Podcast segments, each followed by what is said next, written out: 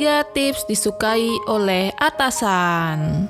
By the way, yang akan gue sharing ini berdasarkan pengalaman gue waktu gue jadi karyawan dan it works sih. I mean like, ya kalian boleh coba sih. Tips yang pertama yaitu always do extra mile atau lakukan lebih dari apa yang diminta oleh atasan lu. Jadi gue masih inget banget atasan gue itu adalah orang Korea waktu itu, bos gue orang Korea.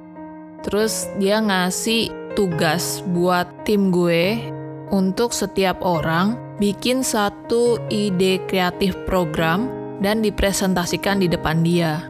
Karena gue emang suka bikin ide-ide kayak gitu, pada hari H itu di saat semua orang presentasiin satu ide program, Gua kasih 5 ide program. Pada saat itu, gue nggak ada maksud apa-apa, simply karena emang gue suka lah bikin ide program. Tapi ternyata apa yang gue lakukan itu, yang gue tidak sangka, itu kayak menyentuh hati bos gue inilah. Dan dia langsung jadi milih gue jadi tim khusus bikin ide kreatif program Which is di saat temen gue pada syuting panas-panasan di lapangan, gue kerja di dalam ruangan bos gue ini ber-AC, dingin, dan setiap jam makan siang, dia pasti nanya mau makan apa. Apakah mau Yoshinoya atau mau Hokben, dan itu tuh kayak setiap jam makan siang gue ditraktir gitu mau makan apa aja. Jadi dari situ gue belajar sih, kadang ketika kita do extra mile lebih daripada yang lain, kita tuh jadi kayak punya nilai plus gitu di bantah atasan kita gitu. Tips yang kedua, kalau bisa sih jangan pulang sebelum atasan kita pulang. Mungkin lu bakal bilang, ya itu kan hak gue ya sebagai karyawan. Gue digaji 9 to 5, means kalau udah waktunya pulang, ya gue harus pulang gitu. Ya bener, itu emang hak kita gitu sebagai karyawan. Tapi, if you do something yang semua orang lakuin, ya kita nggak akan pernah lebih unggul daripada yang lain sih menurut gue ya. Tapi coba bayangin deh, ketika atasan lu belum pulang, dan lu kayak nyamperin atasan lu, dan lu care kenapa dia sampai jam udah harusnya pulang tuh belum pulang apakah pada saat itu dia memang lagi ada beban pekerjaan yang berat banget gitu. You can come to him gitu dan atau her ya. Dan lu bisa nanya kayak sir atau ibu atau bapak uh, apakah ada yang bisa dibantu gitu pekerjaannya. Dan kalau misalkan kita secare itu sama atasan kita, gue percaya sih akan terbangun relationship di mana dia juga jadi care sama kita gitu yaitu sesuatu yang manusiawi kali ya. Karena hubungan apa pun menurut gua nih hanya bisa terbangun kalau dibangun oleh dua arah gitu. Tips yang ketiga, listen to your leader and follow. Kalau yang ini gua belajar justru dari kesalahan gue, jujur. Jadi waktu gue kerja dulu, karena gue orang kreatif gitu, gue sangat suka memikirkan ide yang kayaknya harus kayak gini deh biar bagus kayak gitu. Tapi terkadang ide gue dan ide leader gue itu suka berbeda. Ide atasan gue mungkin maunya kayak gimana, tapi menurut gue kayaknya ide itu nggak masuk deh.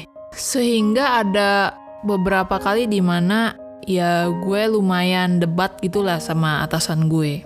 Sampai akhirnya gue menjadi leader ketika gue jalanin usaha sendiri, gue jadi leader dong. Nah itu gue ngerasain sih. Kalau lu punya karyawan, dan karyawan itu kayak nggak mau ngikutin plan kita, di mana kita udah punya plan nih. Sebagai leader punya plan kan.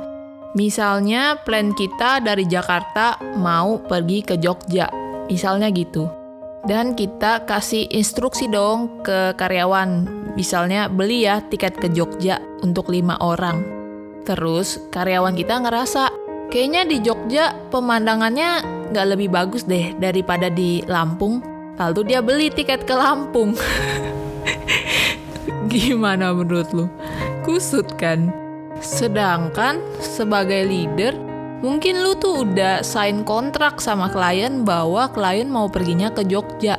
Tapi karena karyawan lu ngerasa Lampung lebih bagus, jadi dia tidak mau membantu lu untuk mewujudkan apa yang menjadi plan lu sebagai leader. Tapi ini bukan berarti kita nggak boleh kasih masukan ke leader kita ya. Itu boleh banget buat kita kasih masukan. Cuman yang gue belajar adalah every leader itu tahu apa yang dia mau capai atau apa yang lagi dia mau plan gitu.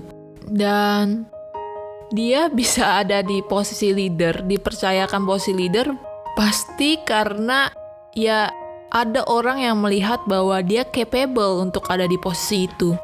Sehingga menurut gue sih, dari pengalaman dan pelajaran yang gue pelajari, just listen and follow our leader sih. Kalau lu sampai bener-bener gak suka banget nih sama leader lu dan lu ngerasa leader lu gak make sense banget, dan lu udah kasih masukan tapi bagi dia dia tetap mau jalan dengan plannya, tuh punya dua pilihan sih. Pilihan yang pertama adalah lu sabar, lu kerja yang bener sampai akhirnya lu jadi leader, menggantikan posisi dia dan you can make every difference yang lu mau karena lu udah di posisi dia gitu.